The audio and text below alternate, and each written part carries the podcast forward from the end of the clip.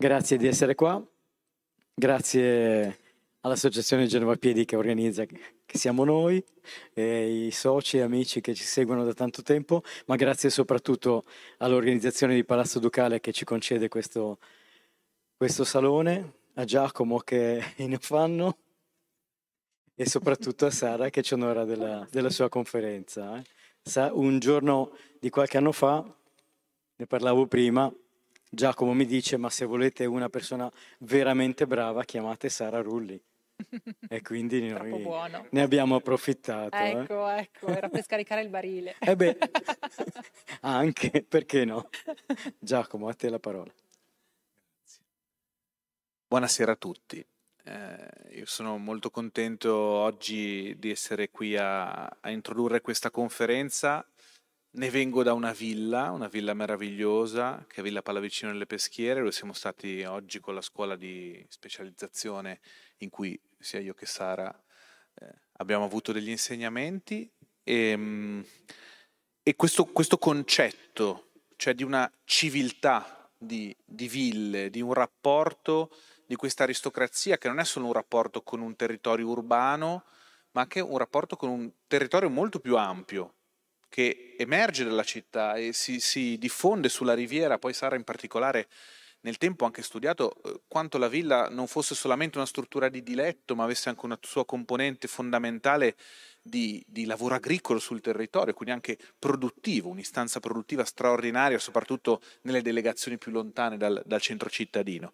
Ecco, quindi questo tema è un tema centrale per Genova eh, da, da, molto tempo, quindi da circa il XV secolo, il rapporto dell'aristocrazia con la struttura di villa è un rapporto identitario, che poi si consolida eh, in quella stagione straordinaria che è il cosiddetto secolo dei genovesi. Eh, Sararulli penso che la conosciate, è eh, in forza presso il, il polo museale eh, Palazzo Reale, ecco, mi sbaglio sempre, mi sbaglio sempre perché per me sono due cose coesistenti, in realtà eh, non è così, eh, è architetto, ma abbiamo avuto la fortuna di condividere un percorso che è stato quello del dottorato di ricerca, eh, un dottorato che aveva la forte vocazione nel partire dagli elementi caratterizzanti le diverse discipline e unirli nello studio di quelli che erano gli elementi eh, della cultura eh, territoriale. Quindi aveva questo titolo evocativo, questa scuola di dottorato Società, Cultura e Territorio, eh, che eh, ha unito architetti, storici dell'arte, letterati nelle più varie discipline.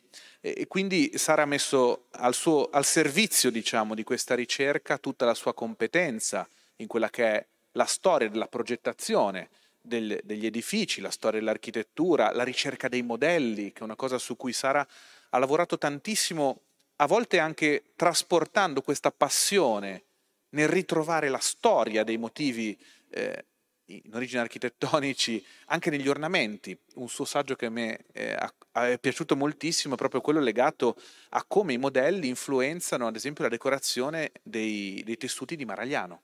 Quindi quando, Mar- quando Maragliano deve scegliere come decorare le sue vesti, ecco che fa riferimento a questi modelli che circolavano in libri, in, in, stampe e che poi in realtà hanno un riflesso straordinario sul territorio quando diventano nel Settecento la cartina di tornasole di quella cultura europea che è il gusto rocaille e che nelle ville trova un'espressione veramente significativa. Poi un'altra tua grande passione che a me convince molto è lo studio sulla famiglia Bollina, che sono ah. questi grandi stuccatori del Settecento, molto attivi a Genova. E, insomma, come vedete è una persona molto poliedrica, eh, alle volte ci sembra che gli architetti siano un po' rigidi nella loro eh, vocazione progettuale e invece sanno dare davvero contesto, corpo, idea, struttura, anche e soprattutto quando vanno a indagare le strutture che poi portano dentro tutti gli elementi anche della, del, più tipici della storia dell'arte.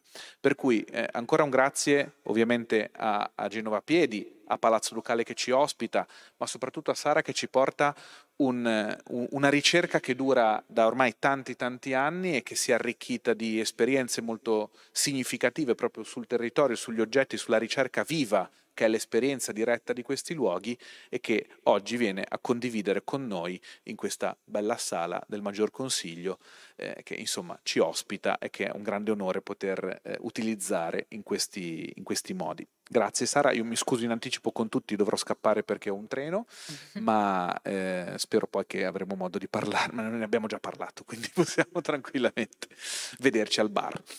Grazie a tutti della vostra presenza.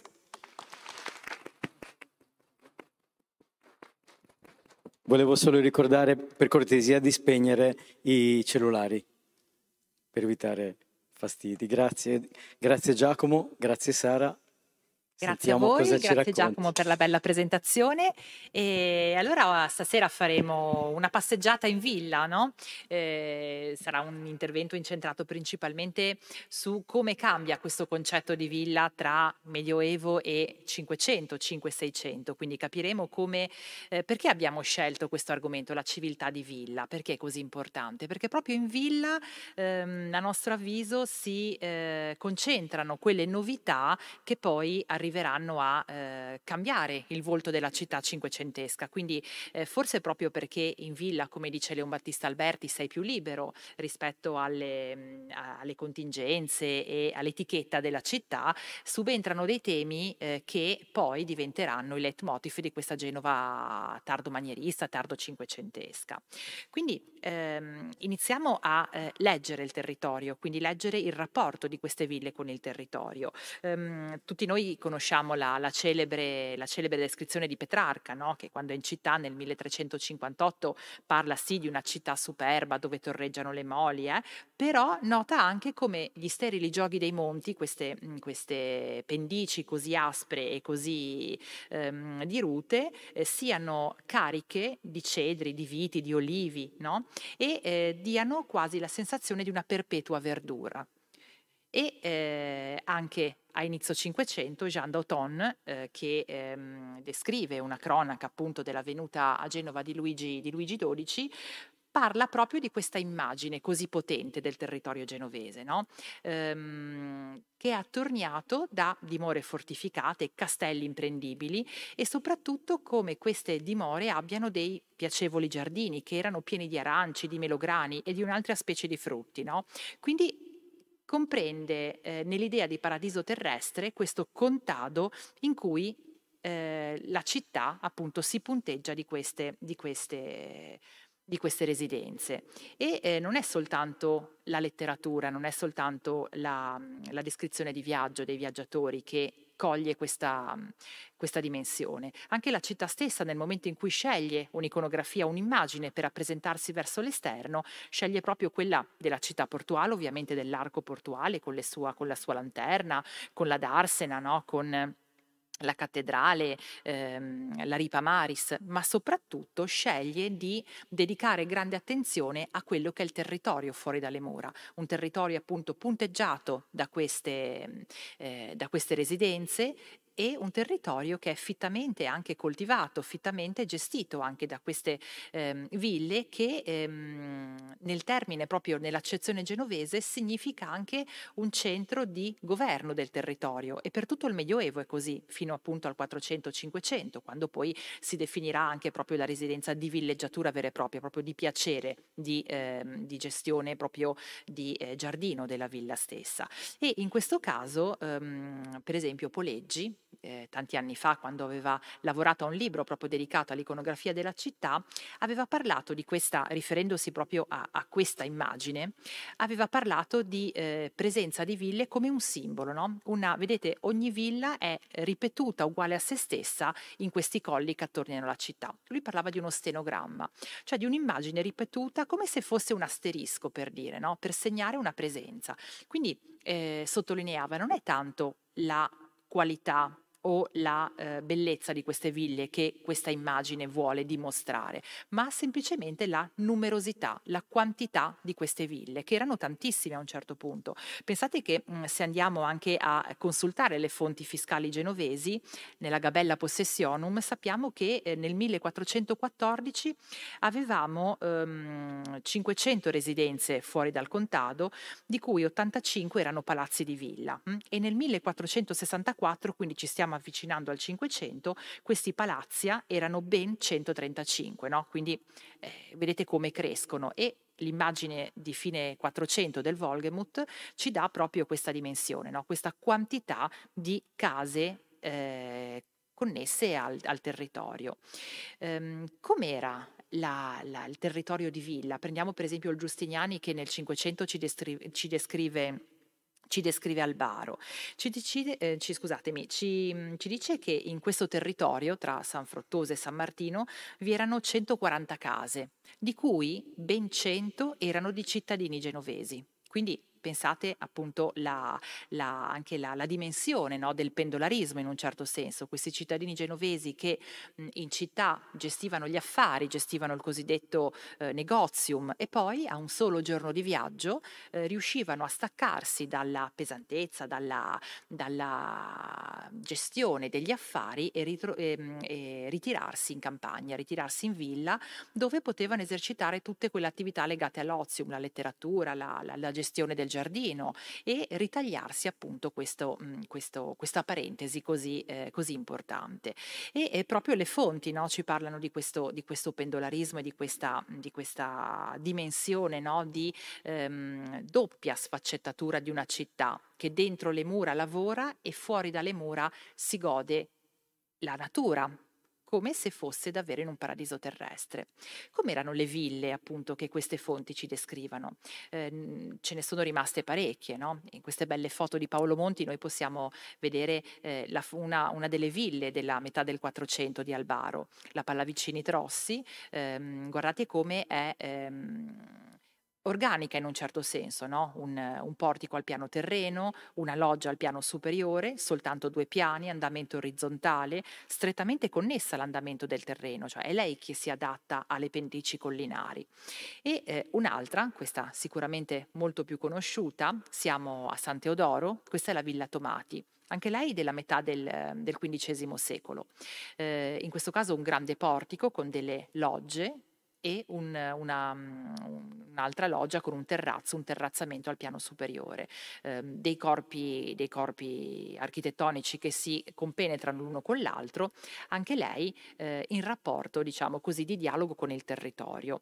Eh, a un certo punto, a un certo punto della storia della villa genovese, e quindi qua eh, arriviamo a comprendere perché la villa diventa il paradigma per conoscere questo tipo di, eh, di rinnovo genovese. Nel 1548 viene invitato a Genova un architetto perugino, Galeazzo Alessi, che eh, è aggiornato su quello che sta accadendo eh, a Roma, ma non soltanto sta accadendo a Roma in, nel, nel contemporaneo, quindi le opere di Michelangelo, di Raffaello, ma anche quello che era l'antico. No? Ehm, eh, Galeazza Lessi cresce all'interno dei circoli vitruviani, che in questo momento stavano proprio ragionando su quella che era la, l'architettura della villa antica. No? conoscevano, studiavano le, le, le, lettere di Plinio no? che descrivevano la, la, sua residenza di campagna, ehm, descrivevano appunto le eh, conoscenze che venivano fuori dalla lettura dei testi vitruviani e quindi dell'architettura dell'antica Roma. E ehm, un architetto così aggiornato era sicuramente una grande occasione per, eh, per i Sauli per ehm, realizzare la propria, la propria chiesa gentilizia, no? la propria chiesa familiare, quindi la Basilica di Santa Maria Assunta in Carignano, che condensa al suo interno tutta una serie di ehm, definizioni che hanno molto a che fare con eh, la Roma di questo momento. E nel momento in cui appunto a Genova si stava occupando della basilica, della, delle mura e anche della, della cupola della, della, cattedrale, viene, eh, viene contattato da eh, un, un personaggio, un aristocratico molto raffinato, Luca I Giustiniani, che eh, gli assegna la costruzione della sua villa in Albaro. La villa Giustiniani poi appunto Cambiaso, diventa eh, davvero il prototipo della, del rinnovo della dimora di villa. Luca I Giustiniani era un grandissimo collezionista, ehm, la sua famiglia aveva tutta una serie di eh, connessioni di, ehm, di commercio con, con, l'Oriente, in particolare lui collezionava, grazie proprio anche a questi legami, ehm, statue che provenivano anche appunto da, dall'antica Grecia, statue dell'antica Roma e eh, riconoscendo questa, questa preparazione preparazione di eh, Galeazzo Alessi questa sua conoscenza appunto così raffinata dell'antico e di come l'antico si trasponeva in questo momento nelle, nelle residenze, nelle costruzioni romane, eh, gli chiede di realizzargli una dimora che potesse essere una sorta di contenitore all'antica per la sua straordinaria collezione di statue antiche.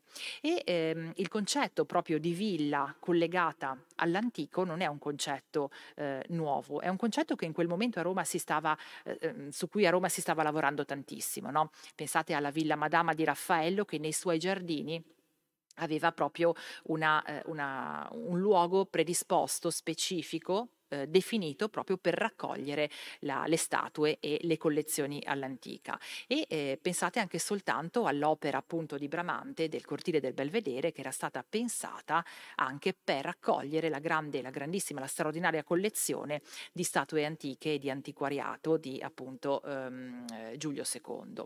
Ecco quindi che in questo caso committente e architetto creano un binomio per arrivare a ehm, costruire una eh, residenza che eh, incarna quelle che sono le duplici, la duplice, sostanzialmente la duplice ehm, sfaccettatura del rinnovo cinquecentesco.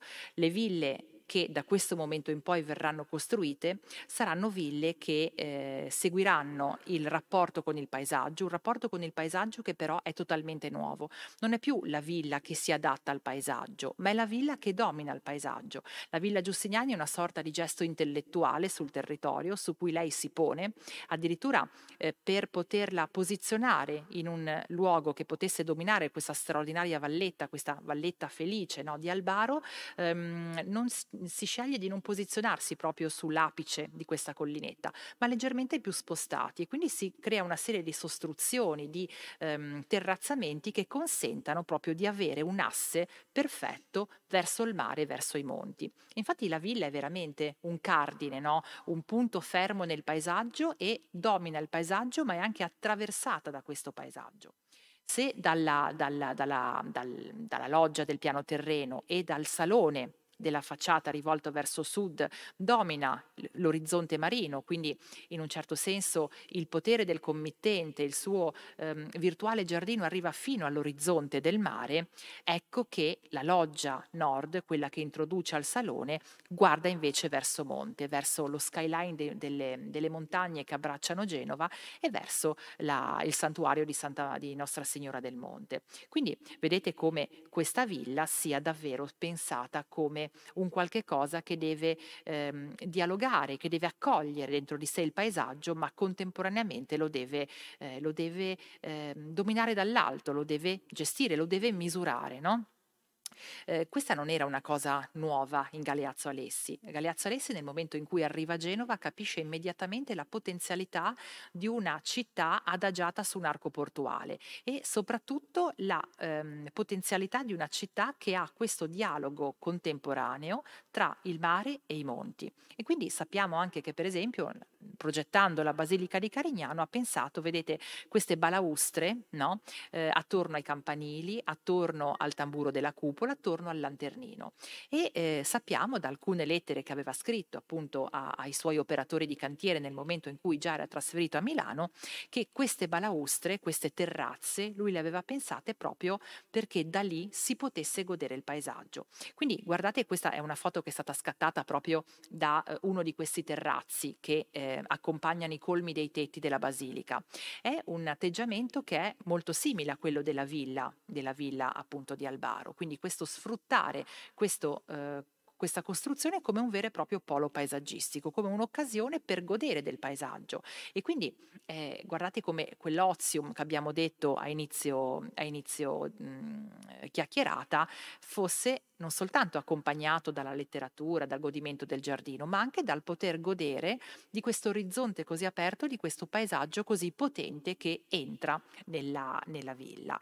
Ehm, e in questo, vi ricordate che dicevamo Galeazzo Alessi appartiene a quei circoli vitruviani che stavano studiando ehm, la villa antica, appunto sulle lettere di Plinio, ma anche quello che eh, Vitruvio aveva scritto nel suo trattato. E in particolare anche lo stesso Leon Battista Alberti pochi decenni prima stava teorizzando la villa proprio come eh, riproduzione delle ville antiche. E quindi è proprio Leon Battista Alberti che dice come la villa dovesse essere posta su una sorta di altura, pote- doveva essere esposta alle zone più soleggiate e soprattutto doveva essere eh, esposta in maniera intelligente ai venti, in, man- in, maniera tale che questi venti non creassero disturbo a chi abitava, a chi godeva della villa, ma soprattutto potessero creare delle correnti che porte- potessero portare igiene e salubrità agli ambienti della villa stessa. Quindi seguiamo, vedete, il, il percorso di scelta del luogo sia come caratteristico della città, quindi il, il, committente e l'architetto che scelgono quel luogo perché quel luogo è adatto al disegno intellettuale che loro hanno di traduzione del paesaggio e anche quello che gli antichi dicevano, no? quindi anche le cose pratiche no? per, costruire, per costruire questa, questa villa, questa, questa nuova residenza. Um, una residenza che poi, esattamente come ci racconta Plinio no, nelle, sue, nelle, sue, lettere, eh, la villa non soltanto deve godere della vista, del paesaggio, dei venti, ma pensate anche a tutti quei sensi no, che eh, il giardino eh, crea coinvolge nella sua realtà. Quindi il rumore delle acque, il rumore delle foglie mosse dal vento, il profumo dei fiori, eh, l'ombreggiatura degli alberi. Quindi davvero una sorta di microcosmo in cui godere di eh, molteplici eh, sensazioni.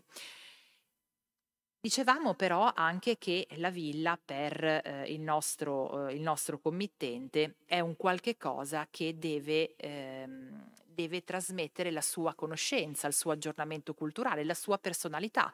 Lo stesso Leon Battista Alberti nel suo trattato nel Reedificatoria diceva la villa la residenza devono rispecchiare il proprietario. Quindi guardate come deve essere forte il rapporto tra la, il committente e in questo caso l'architetto per tradurre in pietra, per tradurre in eh, arredo interno il, ehm, lo spirito no, del committente.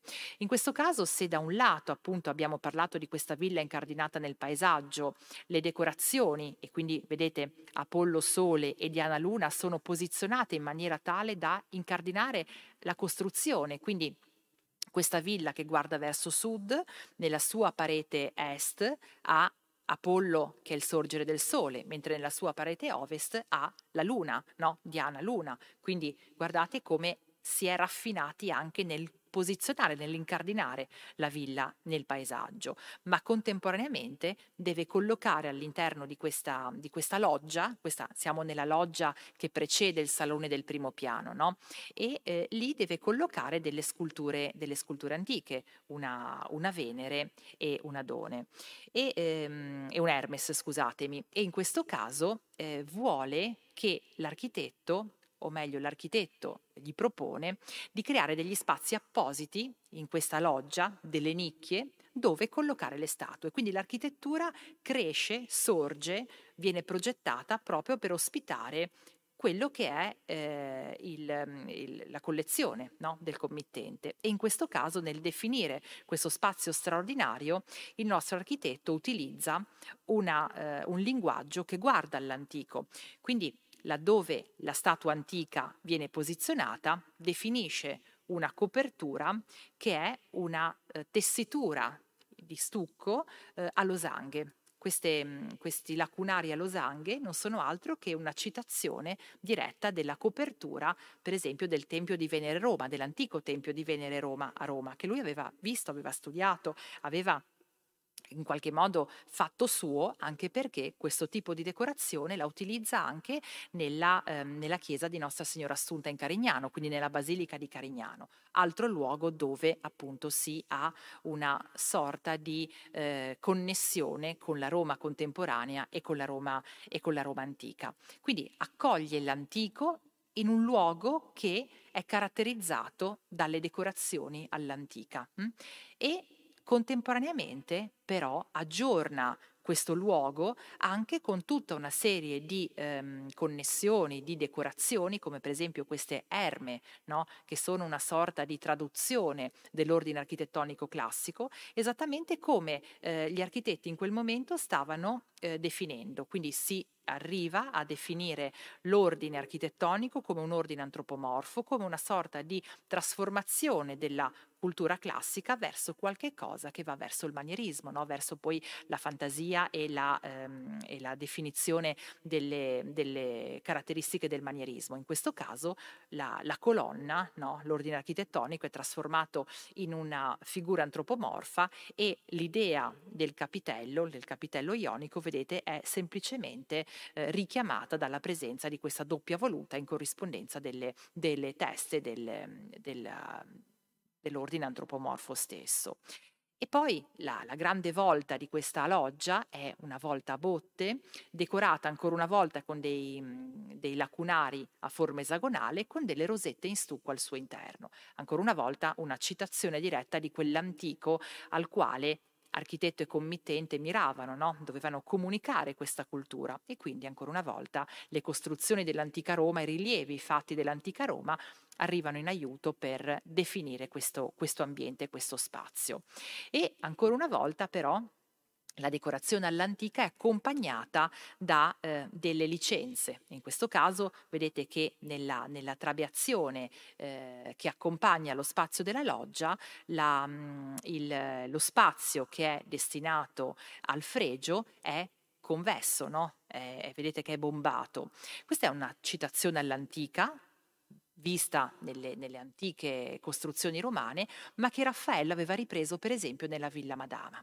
Galeazzo Alessi l'aveva fatta sua, l'aveva fatta propria e in questo momento il fregio pulvinato, come lo chiamano gli storici dell'architettura, diventa una eh, delle caratteristiche proprio del manierismo alessiano. Questa è la straordinaria eh, cornice che chiude il, la facciata a sud della Villa Giustiniani Cambiaso, quindi questa architettura così esuberante nella sua decorazione, finestra cartella, ehm, i, i, capitelli compositi così, così ricchi e poi vedete il fregio pulvinato, quindi eh, convesso, con questa ricchezza di pampini, di grappoli d'uva, che sarà poi una caratteristica anche della straordinaria villa Grimaldi in Bisagno, che viene eh, osservata anche da Rubens e viene rilevata da Rubens proprio nella sua ricchezza di eh, prospetto principale.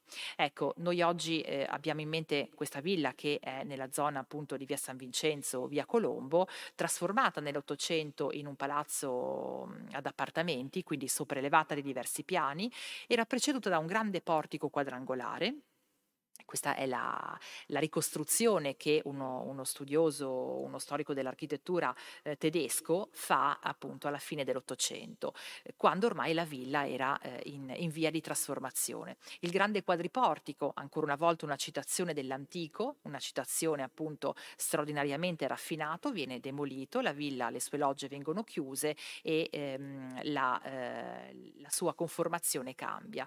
Ma guardate com'era potente, com'era monumentale no? Questa dimensione antiquariale e sappiamo che proprio in quella loggia che si apre al centro della facciata erano conservati degli antichi busti e le decorazioni erano decorazioni all'antica esattamente come quelle che abbiamo visto in Villa Giustiniani Cambiaso. Um, sicuramente la, la grandiosità della, della, villa in Bisagno e della villa Giustiniani Cambiaso piano piano attecchiscono in numerose altre residenze, ad esempio come la villa Pallavicino delle Peschiere. Questa è la villa che Tobia Pallavicino chiede a eh, Giovanni Battista Castello il Bergamasco, dopo che l'architetto, l'artista, anzi perché Giovanni Battista Castello il Bergamasco, Bergamasco è un artista tutto tondo, pittore, eh, decoratore, eh, architetto, dopo che lo aveva appositamente mandato a Roma per studiare l'antico per lavorare appunto su, queste, su questi rilievi e questi esempi. E Giovanni Battista Castello il Bergamasco aveva lavorato con lo stesso Galeazzo Alessi, vi ricordate le lunette della loggia della Villa Giustiniani Cambiaso. Ecco quindi che il modello della Villa Pallavicino delle Peschiere è il modello che figlia dalla Villa Giustiniani Cambiaso, dalla Villa Grimaldi Sauli in Bisagno ed esplode nella sua ehm, valenza di vero e proprio prototipo, esattamente come la Villa Giustiniani. Innanzitutto è una villa anch'essa completamente ehm, proiettata e eh, imperniata nel paesaggio, anche lei al suo interno ha una serie di decorazioni che la orientano secondo i punti cardinali, quindi anche in questo caso il Sole a est e la, la Luna a ovest, Diana e appunto il carro di Fetonte, però ha tutta una serie di ehm, caratteristiche che ancora più, peten- più potentemente la eh, caratterizzano proprio come eh, villa straordinariamente eh, appartenente all'epoca ormai del Cinquecento maturo. In questo caso la, la planimetria è molto vicina alla, ai esempi romani, pensate la, la, la Farnesina di Baldassarre Peruzzi, no? la villa di Agostino Chigi, ma anche tutta una serie di riferimenti alla situazione antica, per esempio il doppio atrio con queste absidi, queste, queste, conformazioni appunto a esedra a destra e a sinistra che introducono verso un salone e quindi poi verso lo scalone monumentale. Ma poi eh, mentre la villa La Farnesina no, di Baldassarre Peruzzi era aperta illusionisticamente verso una Roma cinquecentesca, una Roma contemporanea, il nostro committente, il nostro architetto eh, fanno aprire illusionisticamente la grande sala del primo piano verso un paesaggio che è un paesaggio all'antica, una Roma antica con le sue rovine, con i suoi monumenti appunto antichi, vedete una, un arco trionfale, una, una colonna, ehm, tutto questo proprio per per ehm, imperniare la villa non soltanto nel suo paesaggio, ma anche in questo paesaggio antico, no? Quell'antico di cui lei vuole essere la prosecuzione, vuole essere la figlia, vuole essere proprio la, ehm, l'incarnazione. Quindi questa villa è imperniata nel paesaggio, ma anche nel paesaggio antico, quindi nella sorta della, ehm, della, del passato. Esattamente proprio per ehm, eh, sottolineare ancora di più questo legame con la cultura, con l'antico, con quello che a Roma si stava rivalutando, si stava ehm, riorganizzando appunto come architettura cinquecentesca eh, organizzata sull'antico, ecco che al suo interno vi è un bagno, un bagno all'antica, esattamente come quelli che ci aveva descritto anche Plinio no? nelle, sue, nelle sue lettere. Plinio aveva parlato di una sala dei bagni freddi, nella, nella sua villa di, mhmm, situata sul litorale romano. Um, Vicino a, questo, a, questa sala dei bagni freddi vi era un altro locale contiguo dove ci si poteva ungere e dove appunto ehm, si poteva prendere il bagno, il bagno, caldo e poi una serie di altre camere lì vicino, eleganti e sontuose, dove eh, si poteva anche eh, trovare una piscina riscaldata dove si poteva in questo caso eh, prendere il bagno guardando il mare perché questa villa era sul litorale romano. In questo caso appunto esattamente come nella, nelle ville antiche eh, al piano terreno presente una sala, una sala ottagonale con un bagno, un bagno, un antibagno, un'area per il bagno caldo, un'area per il bagno freddo. No? Quindi pensate alla raffinatezza di, questa, di questi ambienti. Ovviamente questo, questo, ambiente è ancora visibile oggi con tutti i suoi stucchi, con tutte le sue decorazioni ehm, tradotte dalle, dalle grottesche no? eh, raffaellesche in stucco. E poi parlavamo no, di questo rapporto con il paesaggio. La villa domina anch'essa il paesaggio, come aveva fatto la villa di Luca I Giustiniani, ma in più, ehm, dovendosi organizzare su un terreno in, ehm, in, eh, in declivio, eh, il suo giardino era strutturato secondo terrazzamenti e per superare questi terrazzamenti eh, gli architetti, in questo caso Giovanni Battista Castello e Vergamasco, si eh, inventano delle, mh, mm, eh, degli episodi architettonici, delle scalette, dei ninfei, delle, delle, mh, mm, delle, strutture che possano superare il dislivello del terrazzamento perché stiamo costruendo in costa, ma che contemporaneamente possano essere anche delle... Ehm, dei punti di riferimento per il giardino e quindi guardando verso sud, sotto quel terrazzamento a mosaico che vediamo, si apre uno straordinario eh, ambiente, un ambiente di grotta, no? eh, un altro ambiente ottagonale come quello del bagno,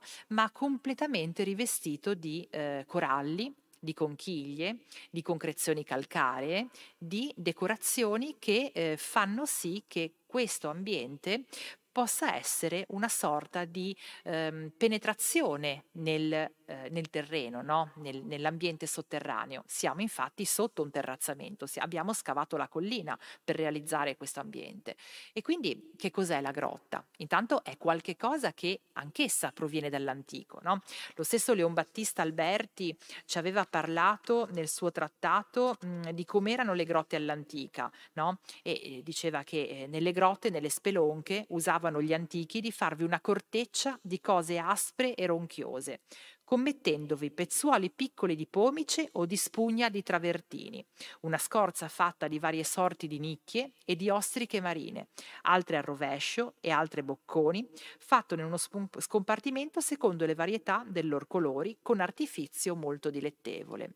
Quindi era un ambiente che era mutuato no? da quello che usavano gli antichi, che ci descrivono le fonti, che ristudia lo stesso Leon Battista Alberti, ma che qui assume ancora un significato più potente. Eh, penetrare nella grotta significava penetrare nella pancia della terra e ehm, poter osservare elementi di questo tipo, no? ehm, vedete delle, delle, stalattiti, quindi delle concrezioni calcaree naturali o degli elementi invece acquosi perché nella grotta scorreva l'acqua, no? le fonti eh, portavano acqua a questo, a questo, luogo, significava proprio eh, assistere alla metamorfosi dell'acqua in pietra e quindi si toccava con mano la magia del mondo sotterraneo, la magia della metamorfosi, eh, la trasformazione degli oggetti. Quindi era proprio un luogo dove eh, ci si godeva la, il fresco, perché poi la grotta, essendo sottoterra, Appena si entra era buia, fredda e man mano che ti abituavi a quell'ambiente iniziavi a vedere sempre più dettagli, iniziavi a sentire invece che il freddo l'umido, iniziavi a sentire i rumori della, dell'acqua che scorreva, iniziavi a toccare queste superfici che laddove erano rocce erano scabre, laddove invece erano ehm, maioliche colorate invece erano più lucide, più lisce. E poi eh, vi erano degli oggetti opachi, degli oggetti lucidi, no? queste maioliche colorate, azzurre, gialle, gialle, verdi, blu, ehm, riflettevano la luce, una luce che proveniva dall'esterno, che subito non, vede, non vedo quando entro, ma man mano che la mia pupilla si dilata, il mio occhio si abitua, inizio a vederle lievemente, come dire, ehm, luccicanti e quasi vibranti, no? Esattamente come la superficie dell'acqua che eh, scende, che cala da queste stalattiti. Quindi sto assistendo a qualche cosa che è in continuo movimento, in continua mutazione, proprio mutazione metamorfica. Quindi le grotte erano un luogo di conoscenza, un luogo filosofico, un luogo alchemico se vogliamo, ma contemporaneamente un luogo dell'antico, proprio dove poter esercitare alla massima potenza quell'attività che si faceva in villa, quindi l'ozium, lo studio, l'accoglienza, no? perché le ville erano anche luoghi di accoglienza. E ehm, nello studiare questi elementi, nel rifasciare no? Questa, queste superfici, si utilizzano di nuovo gli ordini architettonici, ma anche in questo caso gli ordini architettonici sono trasformati, come abbiamo visto nella villa Giustiniani Cambiaso, in elementi antropomorfi. In questo caso questo questo personaggio eh, sul suo capo ha un cesto di fiori e di frutti, che è una sorta di memoria del capitello corinzio, ma abbiamo trasformato completamente l'ordine architettonico. In questo luogo di trasformazione dove l'acqua diventa pietra, anche l'ordine architettonico diventa corpo umano o viceversa, il corpo umano si pietrifica e diventa ordine architettonico. Questo appunto è quello che abbiamo, abbiamo detto, no? eh, la fonte antica, Leon Battista Alberti che guarda gli antichi e Leon Battista Alberti che viene ripreso nel Cinquecento proprio nell'utilizzo e nella decorazione delle grotte. Qual è la grotta la, la madre no, di tutte le grotte genovesi, ehm, è la cosiddetta fonte del Capitan Lercaro. Siamo ehm, nella, zona, nella, zona, di Fassolo, ehm, oggi questa grotta, anzi dal, dall'inizio del Seicento, è inglobata nel giardino del, del Palazzo del Principe, nasce invece per una villa separata da quella di Andrea Doria. Eh, è la, la, la, grotta che eh, costruisce, progetta e realizza ehm, Galeazzo Alessi. Quindi lei è il prototipo della grotta che abbiamo appena visto nella villa Pallavicino delle Peschiere.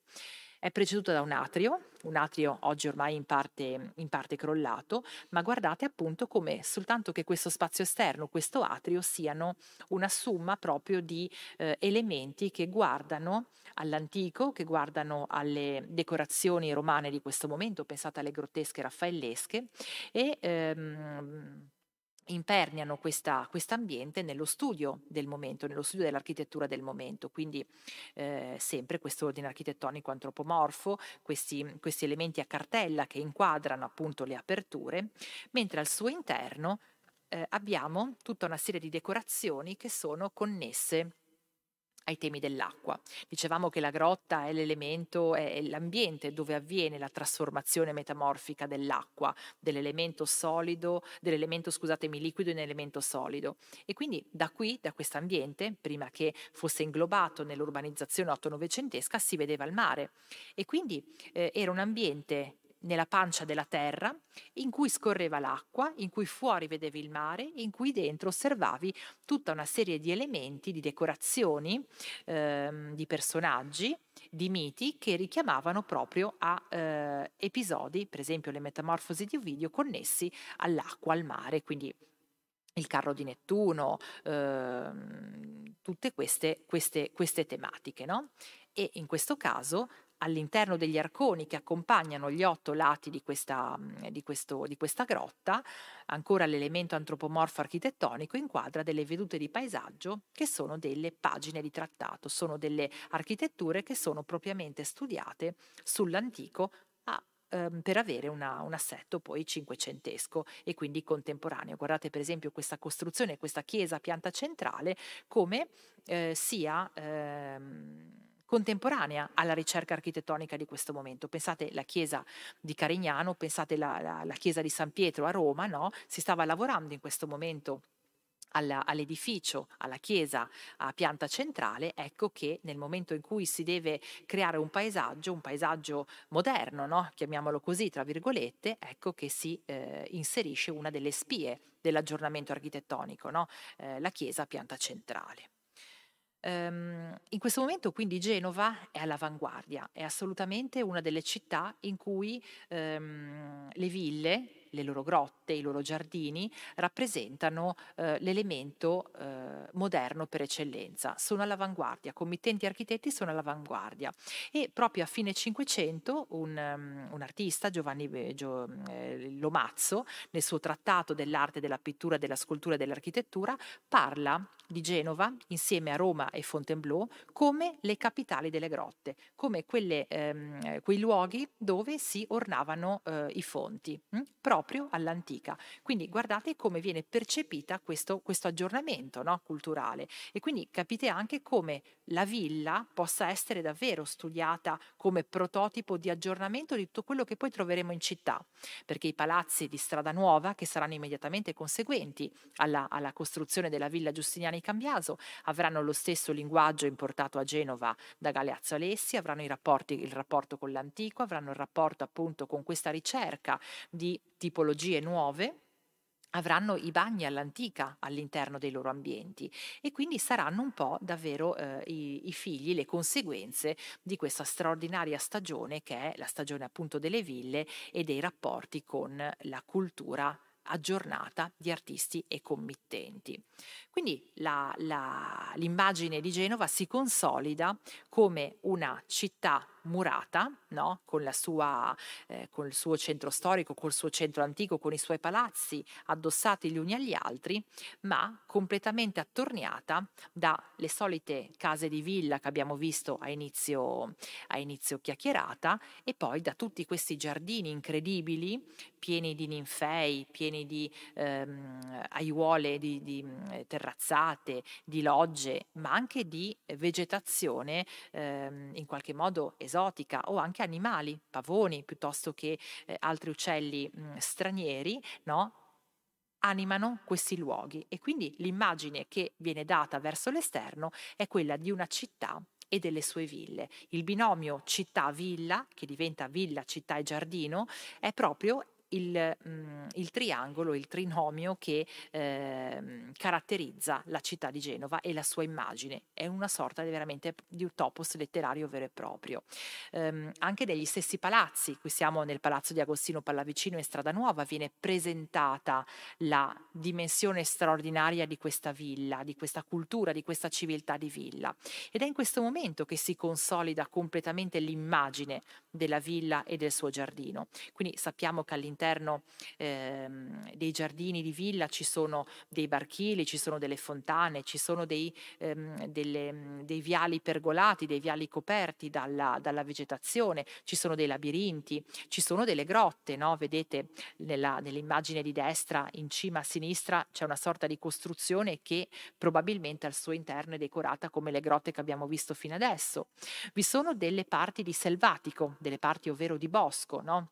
dove, eh, dove il, um, il, giardino finisce verso la collina, eh, quella, quell'assetto geometrico e curato della, della, della, trasformazione della natura ritorna naturale e arriva nel bosco, nel bosco dove appunto si poteva praticare la, la, la caccia, la, eh, insomma, la, la, caccia agli uccelli selvatici, eccetera. E poi vi sono anche tutta una serie di eh, elementi vegetali, come per esempio gli agrumi, che sappiamo essere tipici appunto dei giardini, dei giardini liguri. Quindi si consolida questa immagine e migra verso eh, verso altri luoghi della città. No? In questo caso siamo a San Pier d'Arena, siamo a San Pier d'Arena dove ehm, l'insegnamento alessiano prende corpo in una triade straordinaria di ville eh, che arrivano, eh, pensate, nel, nel, 1607 a ospitare, in particolare la villa ehm, Grimaldi, poi denominata la Fortezza, a ospitare Rubens insieme al Duca di Mantova e a tutto il suo seguito.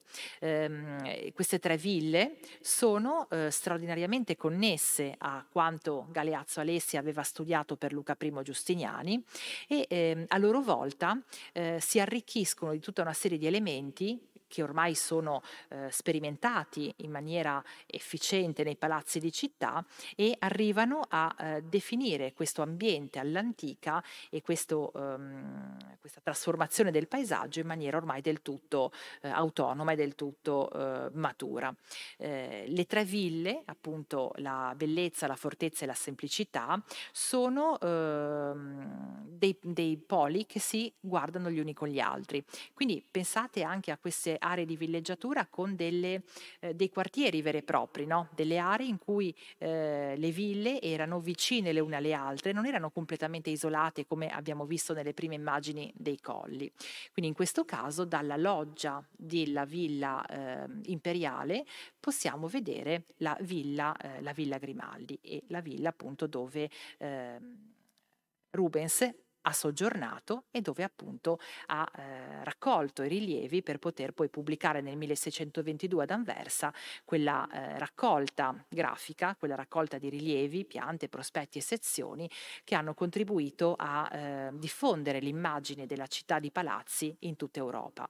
Ehm, in questo caso la villa imperiale aveva un rapporto incredibile con il suo giardino, un rapporto che oggi possiamo ancora eh, vedere no? Nella, dal, dal, dal, salone del primo piano verso monte, eh, un giardino che era completamente terrazzato, proprio perché, come dicevamo prima, sono strutture che eh, si adagiano sulla, sul fianco della collina, quindi bisogna superare i vari dislivelli, bisogna arrampicarsi no, su questo piano inclinato e ogni terrazzamento deve essere collegato a quello successivo, a quello precedente, da delle scale, comunque da delle rampe che possano superare questo, questo dislivello. E quindi dicevamo che questi, questo, il superamento di questi dislivelli diventa l'occasione per creare delle architetture e in questo caso appunto ogni superamento di dislivello è un infeo, è una grotta, è una doppia scala affrontata che permette appunto di salire verso, verso l'apice, verso quel famoso bosco no, che poi concludeva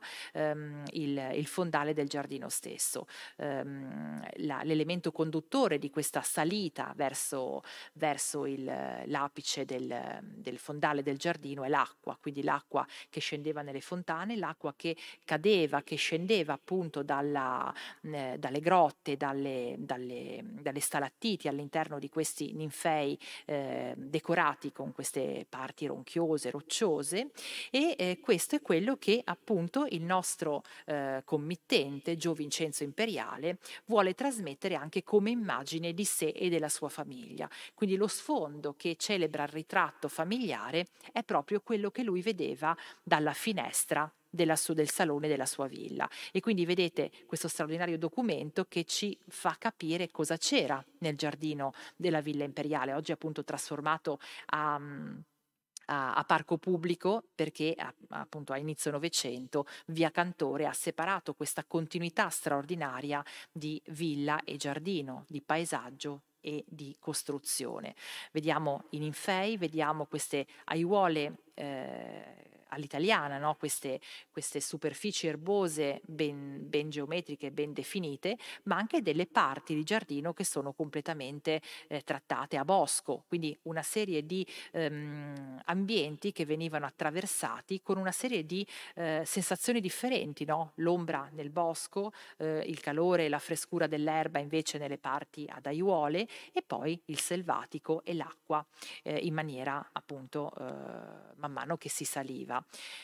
Queste sono le immagini di oggi, le immagini della, della, dello straordinario giardino, appunto, dove si notano eh, questi elementi di eh, ninfeo, questi elementi che eh, hanno eh, una linea diretta di connessione con quello che abbiamo visto con la Villa Giustiniani Cambiaso. No? Vi ricordate la trattazione della, ehm, dell'ordine architettonico in forma antropomorfa e anche in questo caso i quattro telamoni che, che segnano i quattro, i quattro scomparti del ninfeo sono degli eh, elementi eh, umani che eh, verso la parte bassa si trasformano in ordine architettonico, mentre la parte alta è la memoria di un capitello, di un capitello ionico. Ma questa struttura è eh, poi perforata da tre nicchie, di cui quella centrale più grande, completamente rivestite di stalattiti, di materiale roccioso, di materiale appunto di concrezioni calcaree e attraversato dall'acqua che si ehm, eh, radunava appunto in questa vasca di fronte al ninfeo stesso. Il ninfeo che poi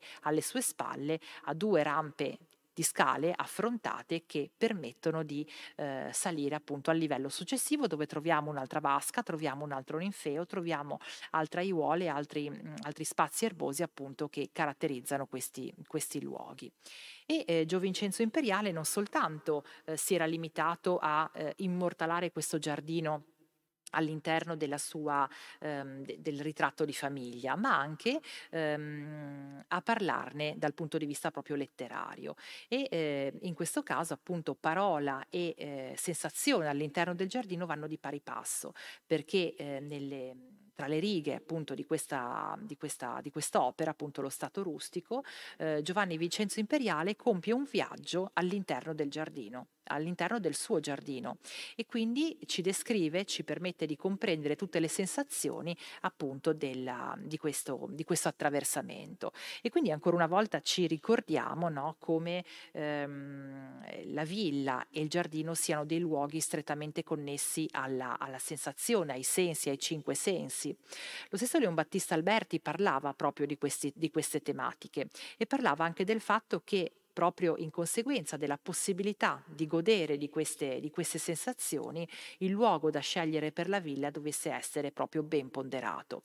E eh, parlava anche in un certo senso di densità abitativa, quindi eh, il luogo doveva essere un luogo piuttosto... Eh, poco denso di abitazioni e doveva essere accuratamente scelto anche a livello di vicini di casa, dice, perché mentre in città non puoi più di tanto sceglierti il vicino perché i palazzi sono gli uni vicino agli altri, in campagna puoi farlo, quindi devi cercare di scegliere il luogo più opportuno, salubre e ehm, insomma, eh, vicino a una fonte d'acqua in maniera tale che tutto questo che si può fare tu lo possa godere alla massima potenza.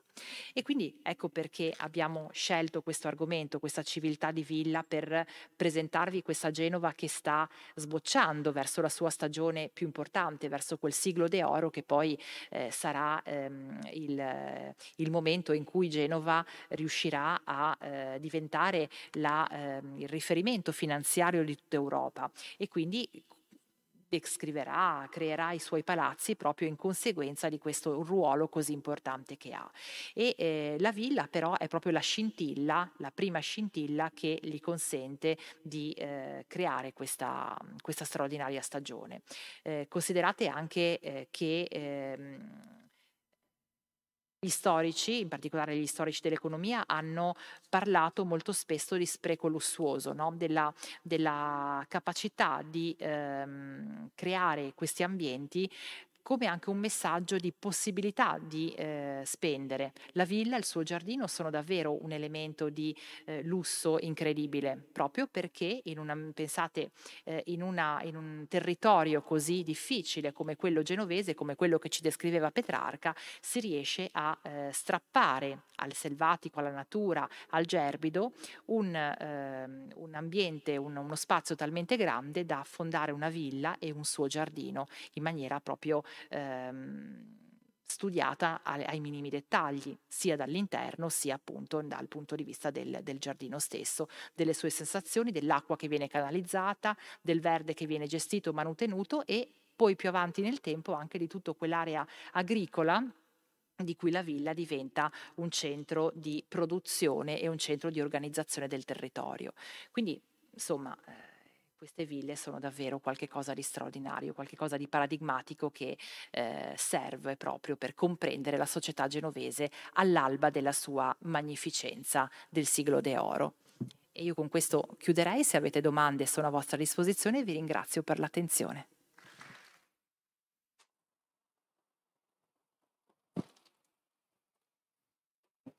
Grazie, grazie Sara. Giacomo aveva sicuramente ragione quando mi ha detto che eri bravissima e la tua presentazione di stasera ce lo conferma. Con l'associazione abbiamo visto qualcuna, mm-hmm. abbastanza ville, ce ne mancano ancora. Certamente la, la, grande tristezza quando si va a fare quelle visite è vedere lo stato delle grotte, ad esempio, no? Ah sì. Eh, Sono... La villa, villa Sauli, non vorrei sbagliare, spogliatoio de, ah, del tennis, del tennis per, per, vedere quello che rimane della grotta. Sì, sono un elemento o... in realtà molto difficile da mantenere le grotte, proprio perché eh, l'acqua e, e, l'architettura non sempre vanno d'accordo, nel senso che eh, sono manufatti molto molto delicati perché sono costruzioni completamente rivestite di elementi, elementi naturali no? e che devono essere mantenuti in maniera cristallina, no? in maniera proprio eh, puntuale, altrimenti tutta la, eh, la, natura e tutto quello che è la, la mancata manutenzione le aggredisce e ce le fa scomparire.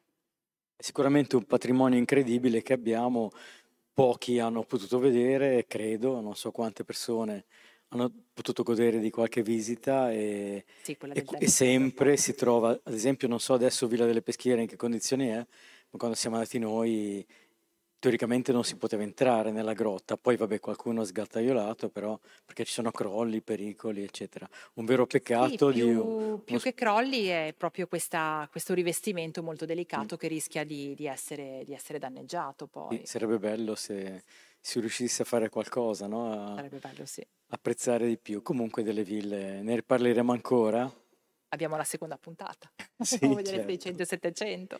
Il, poi con Sara avete delle domande da fare? No? Ok. Con Sara faremo qualche visita mm-hmm. eh, a giugno, eh, non di ville ma di oratori, e però e chiese, ma avremo occasione di parlare anche sì, di ville. Di territorio mm? e di villa sicuramente. sicuramente. Sì, sì, sì. Eh, ti ringrazio tantissimo. Grazie a voi. Abbiamo un piccolissimo pensiero a ricordo di questa tua prestazione, grazie. Grazie, grazie. molto gentile. Allora, una cosa piccolissima, grazie davvero. Grazie. Grazie a voi. La prossima settimana c'è una pausa, quindi la, il prossimo appuntamento con Giacomo Montanari è per martedì 31 maggio. Grazie a voi.